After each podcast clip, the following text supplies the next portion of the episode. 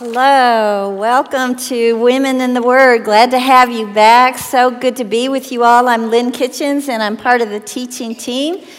Love being here. We're heading back into the wilderness because those Israelites always has something to teach us. And we can also learn some great things about God when we do that. And the passages we studied today made me think a lot about servanthood, and Israel gets some high marks in these chapters, and I'm excited about it because some things are going to go downhill from here. Uh, but anyway, I want us to talk about servanthood, and first, the foundation of servanthood. And um, I was thinking, I bet you've never heard Bob Dylan quoted in a women's Bible study. I like this one song he sings, the one line in it, where he says, you're going to have to serve somebody. It may be the devil, it may be the Lord, but you're going to have to serve somebody. And he's right. If we're not serving Christ, it means the world is our master, and we unknowingly are hurting the cause of Christ. Look on your verse sheet at the next two, the first two verses, Matthew and Galatians. Jesus said, Whoever is not with me is against me. Whoever does not gather with me scatters. Galatians, Paul says, For am I now seeking the approval of man or of God? Or am I trying to please man? If I were still trying to please man, I would not be a servant of Christ. And I think you would not be in this room today if you didn't know that, if you hadn't chosen to dedicate your life to be someone who follows Christ and you share the cause of Christ. So look at Colossians verse. Whatever you do, work heartily as for the Lord and not for men, knowing that from the Lord you will receive the inheritance as your reward. You are serving the Lord Christ. Hopefully, all of us daily determined to approach what we do each day as servants of Christ. We're like the wave offering that Israel made to God, we are waving to God and saying, Here, Lord, I'm yours. What will you have me do? That's our wave offering. It may be small, it may be big, but every act of servanthood brings spiritual rewards with it rewards like worship and purpose and joy. There's another song I like a line out of. This is a popular Christian song, and it has this line I will build my life upon your love. It is a firm foundation. And I think what that means is we build a life of servanthood based on the foundation of God's great love for us. It means we understand that a love as great as God deserves and even demands a response from us in how we choose to live out our lives. I've shared before, I was 15 when I came to Christ. I was in Lake Geneva, Wisconsin, and I was on a retreat, and I got back on the bus, and I can remember where I was sitting before the bus took off. I can remember the window I was looking out of, and I thought to myself, looking out the window, finally understanding for the first time the great love of God. And I thought to myself, everything looks pretty different. In fact, my life has to be different. I have to quit living for self, and I need to redirect my life to living for Christ, to serve Him. We build our lives on His love one brick of service after another, and all the while, without us knowing it, we are getting stronger. We are growing spiritually, we're healthier, we're happier because we begin to recognize that we were created to serve our Creator. That's why we find our joy when we do that. He meets us there in our servanthood. He fulfills us there. He blesses us there. If we decide to live a life serving ourselves or trying to please man, we will never feel complete because we are God's. We belong to God. Look at what Acts 17 says. For in him we live and move and have our being, as even some of your own poets have said, for we are indeed his offspring. If we're his offspring, that's where we're going to find satisfaction in our lives in serving him. Now, chapter 7 begins by pointing back to a month earlier when uh, the tabernacle had just been completed and now it was being dedicated to God. So I wanted us just to look real quickly at another picture of the tabernacle, just to remind us wow, it was beautiful, but it was mostly beautiful because God's glory rested in the tabernacle. And the people themselves gave their time, their, their treasures, their labor to build this tabernacle. Look at these ornately stitched curtains, the golden lampstand, the altar of incense, the covenant, that the ark of the covenant on this farther left side that held the 10 commandments in a jar of manna and the mercy seat on top of it. A bronze basin, the altar of burnt offerings, the courtyard, which was created with silver and gold and bronze, and the fine embroidered linens, and all the beautiful bowls and plates and dishes made of pure gold.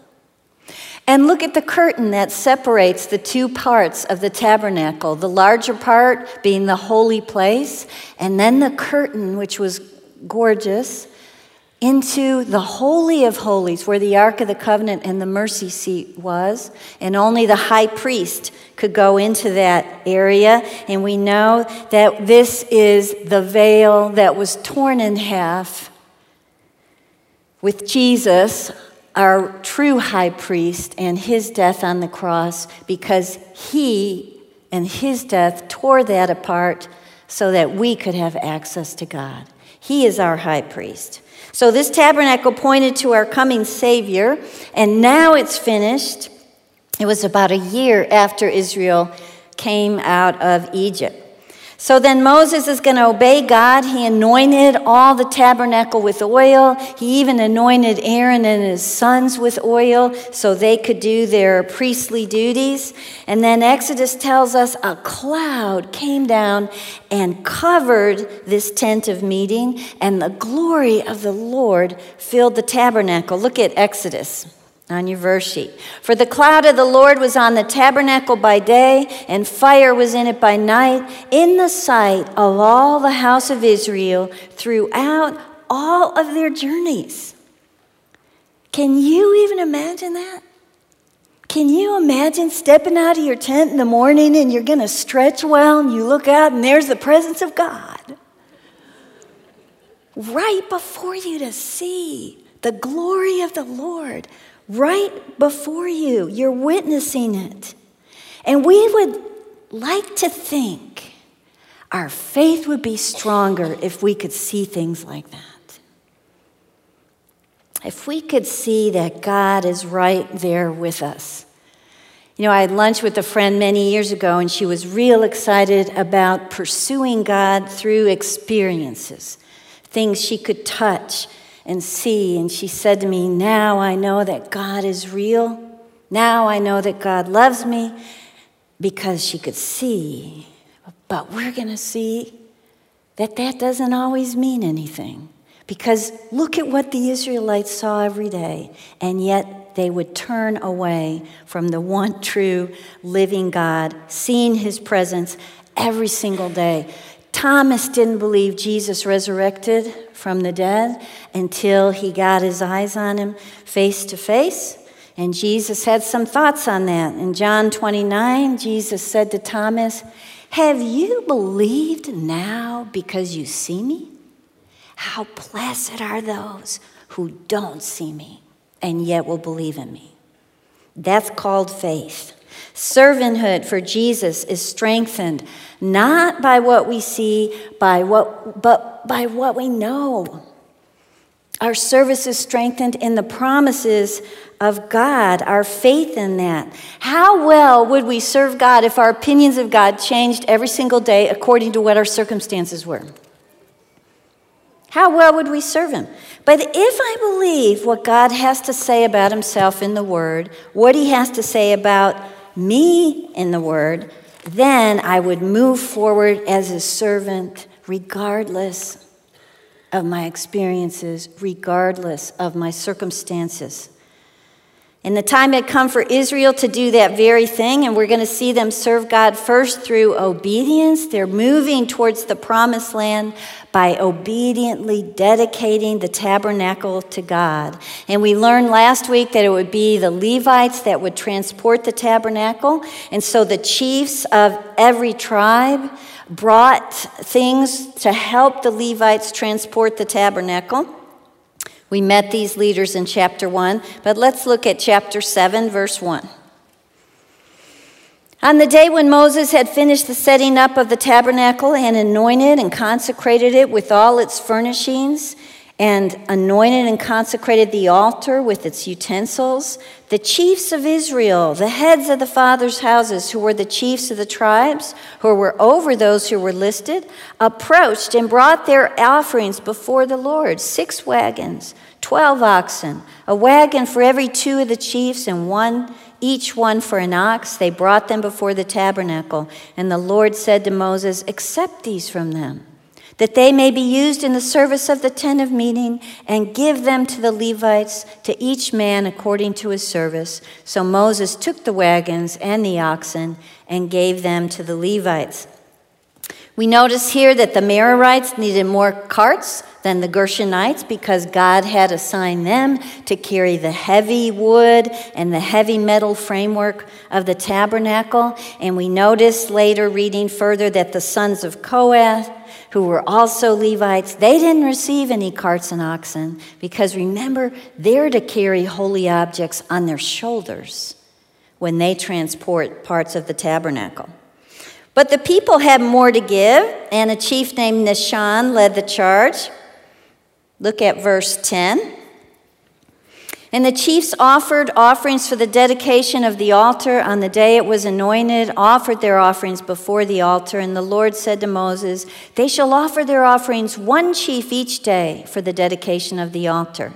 He who offered his offering the first day was Nahshon, the son of Abimadab of the tribe of Judah, and his offering was one silver plate whose weight was 130 shekels, one silver basin of 70 shekels, according to the shekel of the sanctuary, both of them full of fine flour mixed with oil for a grain offering one gold dish of 10 shekels full of incense, one bull from the herd, one ram, one male lamb a year old for a burnt offering, one male goat for a sin offering, and for the sacrifice of peace offerings, two oxen, five rams, five male goats, five male lambs a year old.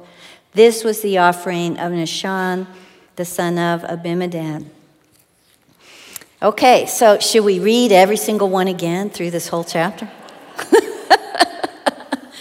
I will not be able to say those names. 12 days in a row, just as God commanded, Israel obediently brought their offerings, the chief of the tribes, before the tabernacle. That silver plate today would cost about $600, the silver basin about $300, the gold dish between four and $5,000. These were expensive, these were extravagant, and the tabernacle became ready for ministry through the gifts of God's servants. And I read this and think, what in the world does this have to do with me today? Everything. It's our first truth to take home. When we use the gifts God's given us, ministry is accomplished in the church. Not only giving our tithes or offerings, which is important, but presenting our servants' hearts, having a servant's attitude, having servants' hands. And as each chief brought these generous gifts to God, he got that wonderful feeling of being used by God. Don't you all know what I'm talking about? When God uses you for something, you just think, wow, I mean, I can't believe it. It's so fun to serve God that chief knew that there was something so much bigger than himself.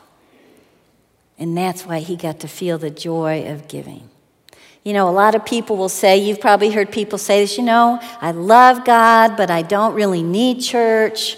I can worship God apart from church. And I always say, yeah, that may be true, but the church needs you. You've been given gifts to build the church for the health of the church. So the church needs you here. We're all given these gifts, they're all equally important. Our gifts are treasures of great value for the kingdom of God. Look at 1 Peter 4:10.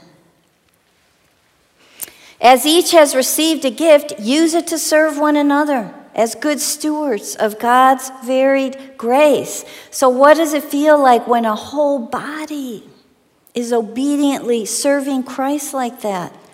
I just thought about the tribes and thought, what were they feeling when they would say to someone, Today our tribe's taking the offering? Our tribe goes today.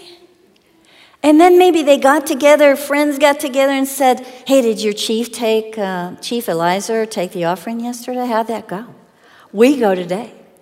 Yeah, Alicia is taking our offering. We're all taking the same things to the same God. Millions of people becoming one because of their service. Unity would be the result of serving. Unity leads to maturity. That's what God does with servanthood. So, serving alongside others brings that unity and maturity to the body of Christ. Look at what Ephesians says. And he gave the apostles, the prophets, the evangelists, the shepherds, and teachers to equip the saints for the work of ministry, for building up the body of Christ, until we all attain to the unity of the faith and of the knowledge of the Son of God, to maturity to mature manhood, to the measure of the stature of the fullness of Christ. You know, just recently at the church, we had 700 people sign up to serve God by making those little rice packs of food in the oak. And gosh, it was such a time of energy, such a time of joy. Everyone making the exact same things together to give to the needy. And every volunteer, this was the best part, had to wear a hairnet. so there were hundreds of people wearing hairnets, except me. I somehow came in the wrong door and went to the end of the line and missed out the passing of the hairnets. And when I realized it, I was like hiding in a corner. I was so disappointed not to wear a hairnet. None of that would have been accomplished if people didn't decide they want to serve God. None of that. We also serve God through sacrifice. The Israelites sacrificed both their treasures and their hearts to God. They weren't just sacrificing things when you think about it, they were sacrificing their time, their priorities, their desires, their control. They were all submitting to the purposes and to the plans of God. Remember the movie Ten Commandments? How many of you saw that? If you haven't, it's fun. If you're too young, go back and see it. Remember when Charlton Heston was Moses and he invented big hair? he had a bouffant hairdo. And little Edward G. Robinson was Moses' thorn in his flesh and a great troublemaker. And he was this constant, irritating voice pushing against Moses which meant he was pushing against the plans of God. Why should we listen to Moses? Let's go back to Egypt. Remember the great food we ate. Let's do what we want to do. And you know, Israel had to feel like that a lot. There were probably a lot of little Edward G. Robinsons running around whispering those things in each other's ears and exaggerating how great life was in Egypt, where they were slaves, but somehow they began to think we had our own lives there. What if a woman in the tribe of Judah was asked for a gold ring she owned? And they said, You know, we're going to melt this down. We're going to make that big gold plate for the incense. What if she answered, Oh, I'm passing this gold ring on down to my daughter, and she'll pass it on to her daughter. I mean, that's my plan. She would have missed out. She would have missed out on the blessing of serving God through sacrifice. But that wasn't happening here. Instead, everybody was giving their gold, giving their silver, giving their goats, whatever they could. Israel's actions demonstrated that they had a willingness to align their will with the will of God. Servanthood means sacrifice. That's a truth for us to take home. You know, we begin our journey to the promised land by submitting to the plans of God as well. He has a land of promises waiting for us. It's called the abundant life. That's what's there for us, but we cannot find our way to that land if we're holding tightly to our own map, our own plans, our own uh, program that we've created for our life. We are called to sacrifice our agenda for God's greater one. Look at Luke 9. And Jesus said to all, Come after me, let him deny himself, take up his cross daily, and follow me. For whoever would save his life will lose it, but whoever loses his life for my sake will save it. So we have to, at least I have to do this, redirect my life every day to consider what would be the desires of God today. Being willing to set aside a, a fun to do list that I made, if that's what I need to do for God's plans. That is when we enter a land full of the promises of God. You know, a couple summers ago, Ted and our family got to be in Georgia at Sea Island. We were on a beach. And all at once, up comes a sorority of beautiful young girls, and they set up camp not too far away from us. And so we're watching these girls, you know, having fun. And out of the bushes and the sand dunes comes a drone. Where do you think the drone went? Did it go to my family? uh, eh. I thought, those guys, whoever's behind that drone, they're ingenious. I mean, you can't come up on the beach. Not only was it a sorority, it was a sorority in bikinis. They couldn't go up and just goggle and stand there and stare at him, but the drone could do the job for him. That drone stayed there, I don't know, half the day, moving from person to person. they couldn't reach it, they couldn't get to it. If we had a drone hovering over Israel at this time, taking pictures of these offerings being brought to the tabernacle.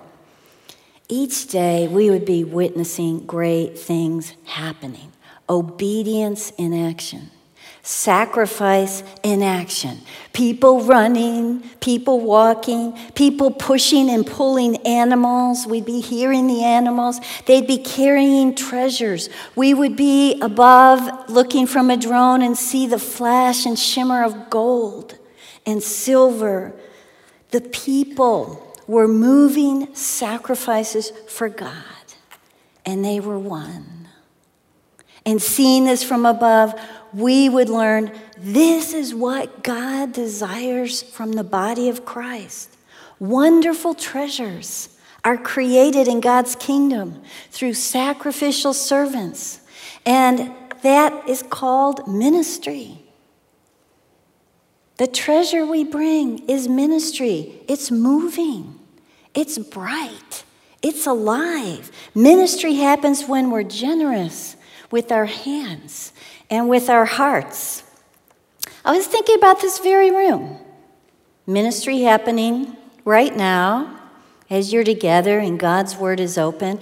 Did you know someone comes in every week and replaces as a volunteer all the pens and the cards? And other people volunteer and stand at those doors and greet, and someone else volunteers and makes a flower arrangement. Someone else volunteers and sits at the cameras so it can go out. Some other people volunteer and come and clean up because it kind of looks like a mess when Sunday's over. And then ministry happens because of their sacrifice. Israel got to witness the very presence of God in their midst. We can too when we're sacrificial. We also serve God through sanctification Numbers 8, verse 1. Now the Lord spoke to Moses, saying, Speak to Aaron and say to him, When you set up the lamps, the seven lamps shall give light in front of the lampstand. And Aaron did so. He set up its lamps in front of the lampstand as the Lord commanded Moses. And this was the workmanship of the lampstand hammered work of gold. From its base to its flowers, it was hammered work, according to the pattern that the Lord had shown Moses. So he made the lampstand. So now our attention is going to turn from the Levites to the priests, uh, who are also Levites, but the priests, Aaron and his sons. And as part of the dedication of this wonderful tabernacle, the seven lampstands, lamps of the lampstand were lit. The priests were delighted. This was the first time Aaron and his sons heard this, that they were to be the ones to light this. So I have a picture of it, hopefully, of the golden lampstand. Okay, so there's a lot of what it looked like, and uh, it's so pretty.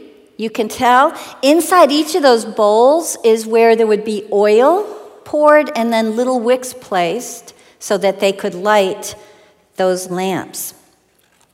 Seven lamps on the lampstand. Each lamp had six branches with flowers. On each lampstand were the oil bowls. Um, and did you notice they were, were to be set up so that the light would be cast forward and light up the area in front of them? It would have been a beautiful sight to see. But I think what God had in mind was that the lit lampstand would remind the priests I have called you, Israel, to be a light to the nations.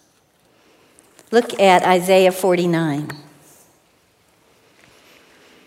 God said, I will make you as a light for the nations that my salvation may reach to the ends of the earth. And Israel would need to follow God closely to keep that light of salvation ever before them, to be a light to the nations. They would have to be set apart from other nations if they were going to do that. And then the tribe of Levi is specifically set apart for a special calling from God. They were the official clergy of the camp. They were to serve the priests, and they were to maintain the tabernacle. They were to move it, set it up, care for it. But in order for them to be in contact with such holy things in the tabernacle, the Levites had to be cleansed. So let's look at verse 5. The Lord spoke to Moses, saying, Take the Levites from among the people of Israel and cleanse them. Thus you shall do to them to cleanse them. Sprinkle the water of purification upon them. Let them go with the razor on their body and wash their clothes and cleanse themselves. Then let them take a bull from the herd and its grain offering of fine flour mixed with oil, and take another bull from the herd for a sin offering. You shall bring the Levites before the tent of meeting and assemble the whole congregation of the people of Israel. When you bring the Levites before the Lord, the people of Israel shall lay their hands on the Levites, and Aaron shall offer the Levites before the Lord as a wave offering from the people of Israel, that they may do the service of the Lord. Then the Levites shall lay their hands on the head of the bulls. You shall offer the one for a sin offering, the other for a burnt offering to the Lord to make atonement for the Levites. And you shall set the Levites before Aaron and his sons and offer them as a wave offering to the Lord. Thus you shall separate the Levites from among the people of Israel, and the Levites shall be mine.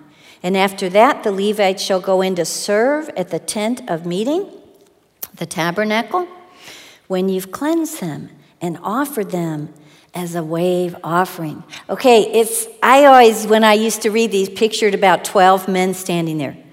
22,000 Levites were being cleansed to serve God. And first we witnessed their outer purification. cleansed by water. The priests were cleansed entirely, the Levites are sprinkled by water. Then, for more cleansing, they're to shave or trim their bodies, they're to wash their clothes, because the Levites were dedicated to God as a firstborn child. Remember, the Levites were substitutes for the firstborn of Israel because God had spared Israel's children during that last plague of death in Egypt when the Egyptians' firstborn died. And so he saw the Levites as the firstborn of Israel. I love this sight that all the people came and laid their hands on the Levites. This was a sign that they were investing the Levites with their authority to represent them before the Lord in the work of the Lord. And Aaron would have stood tall in the middle of them and offered the Levites to the Lord as a wave offering for all the people, for them to do the service of the Lord. So we think, what is a wave offering? You know how when you want to give someone something, you're, you're holding it out, you're, out, you're doing this, your point. That's really what a wave offering was. If they were offering a grain offering, they would kind of wave it before the Lord. Hey, this is yours. If it was some kind of a burnt offering, they would wave it over the altar. This is God's. Now, I don't think they could lift 22,000 Levites and wave them before God, but I think they probably held their hands up around the Levites and said, They're yours. They're going to do your work and serve in your dwelling place, the tabernacle. That's a wave offering. Here, Lord, this is yours. Now it was time for inward cleansing, and so the Levites placed their hands on the heads of two bulls, which they were transferring the guilt of their sins on these sacrificial animals. Look at verse 20.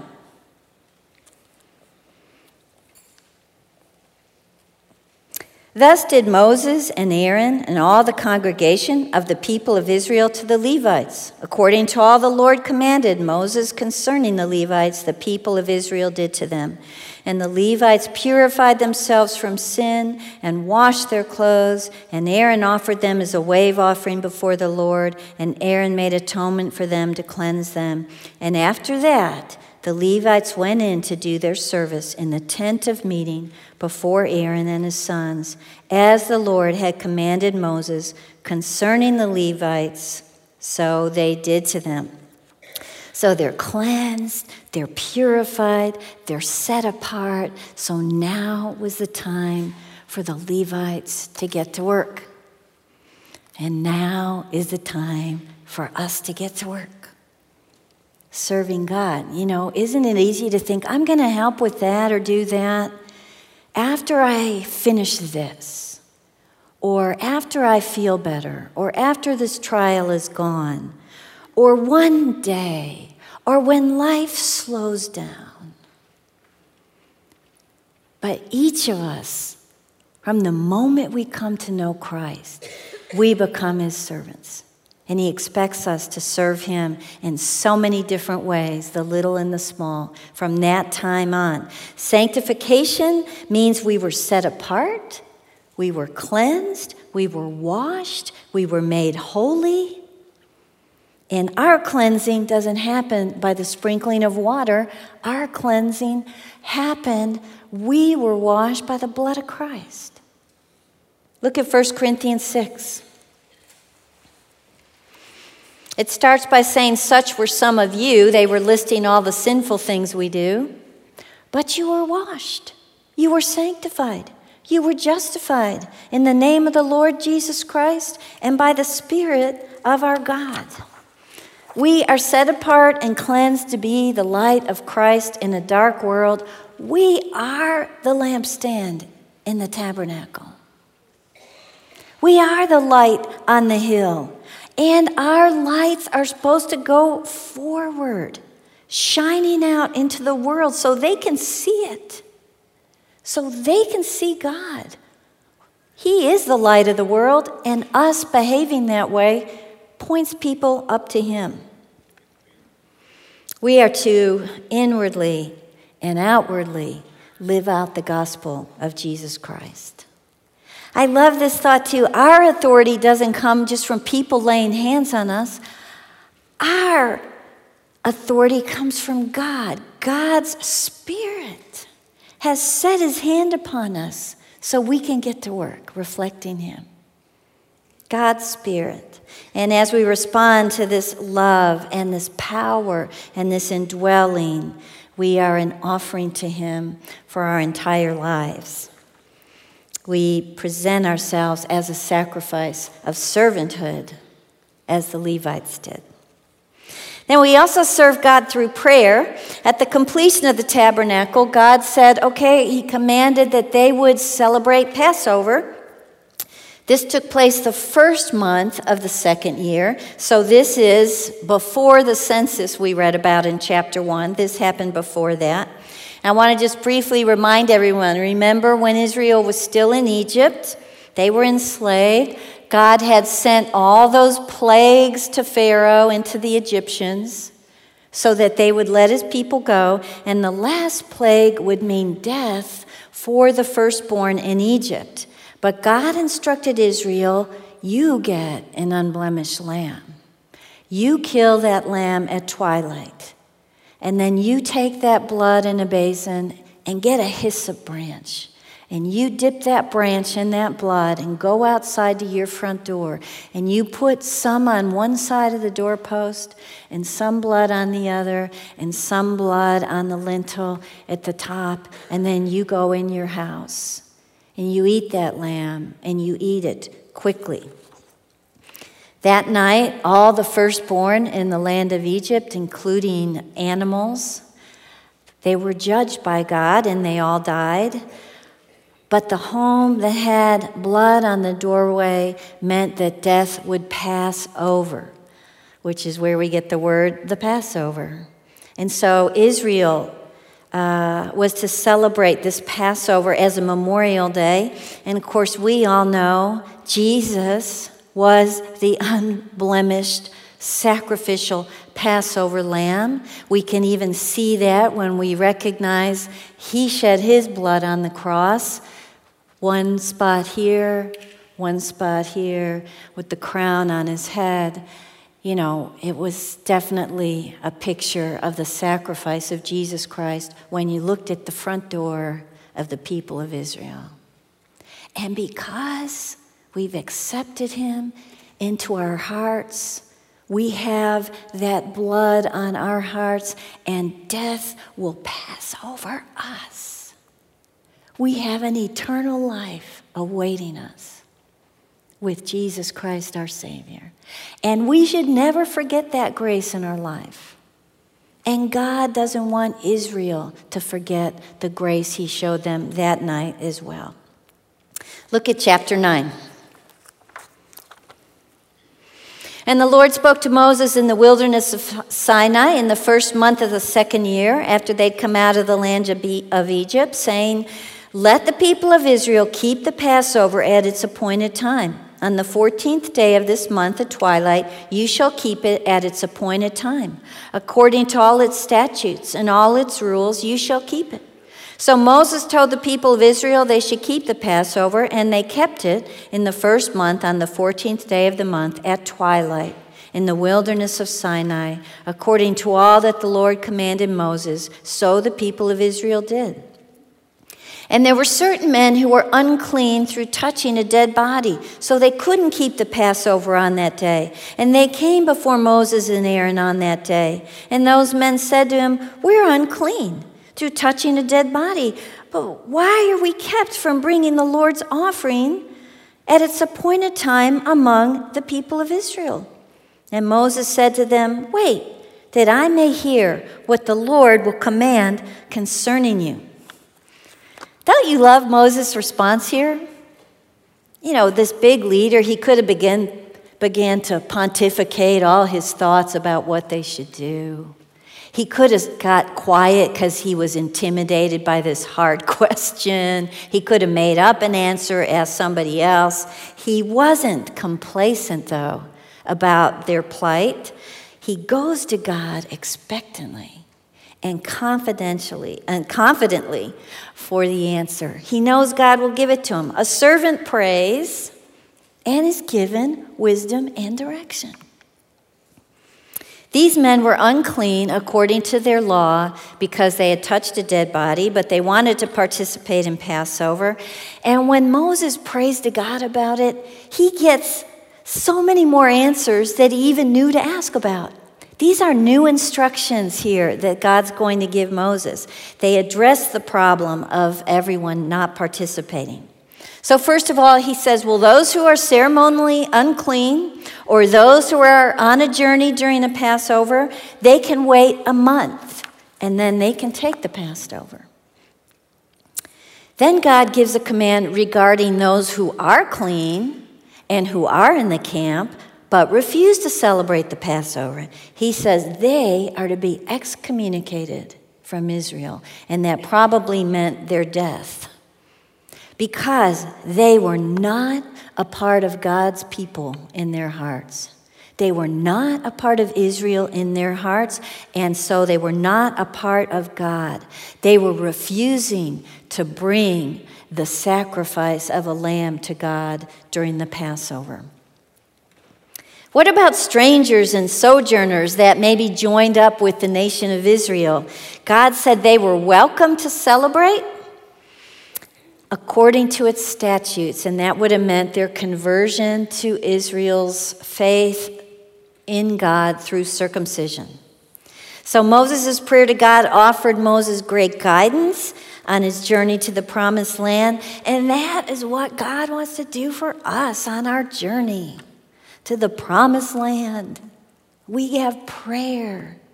He wants to be our guide. He wants to give us direction. When we face obstacles on our faith journey, He's ready to be our loving guide. We just have to practice prayer. You know, it was so fun. Just a few days ago, I came back from a reunion um, in Springfield, Illinois. And every two years, eight of my best friends from actually starting in elementary school, middle school, and high school, we get together every two years. And we've been doing it. This was our 20th year celebration. It's so awesome. And they all love the Lord. And I was sitting at a table looking at my best friend, Nancy, uh, who I first met 50 years ago. And I was remembering that I was a new student in a school, uh, didn't really know many people. And you know how in middle school, you're sort of figuring out these kids are going to get in trouble one day. these kids are maybe kind of going down a brighter path. And I remember thinking, I want to go down the brighter path. I want a friend who's going to help me go down a more godly path. And so Nancy was there, and I didn't know her, and she was totally fun, but I could tell she was on that path. And I remember going home and saying to God, Couldn't Nancy be my best friend? And He answered that prayer. She's blessed me for 50 years. And I looked at Nancy in Springfield, Illinois, across the table just two days ago, and said, Nancy, remember I prayed you would be my best friend. And she said, I'm so glad. Then I started crying. Not just because of what that meant in my life to have her as a friend, but the sweetness of God. Just answering that kind of a prayer. Why do we try to tackle life apart from God? When we have a question, we can be like Moses. Oh, that's an interesting. I'm going to pray about that. I'm going to ask God to give me wisdom about that. It's available to everyone who calls upon him for direction. You know, Moses had wisdom beyond his human ability through prayer, and so can we. Moses received instructions on how to build a tabernacle through prayer. We get to receive instructions on how to build our life through prayer. And like the tabernacle, our lives can be filled with the very presence of our glorious God. And then we get to wave to God and say, Here I am, Lord. I'm yours. Help me be your servant. Let me pray. Father, thank you for who you are, who you want to be in our lives. I pray we would be reminded of that all this week.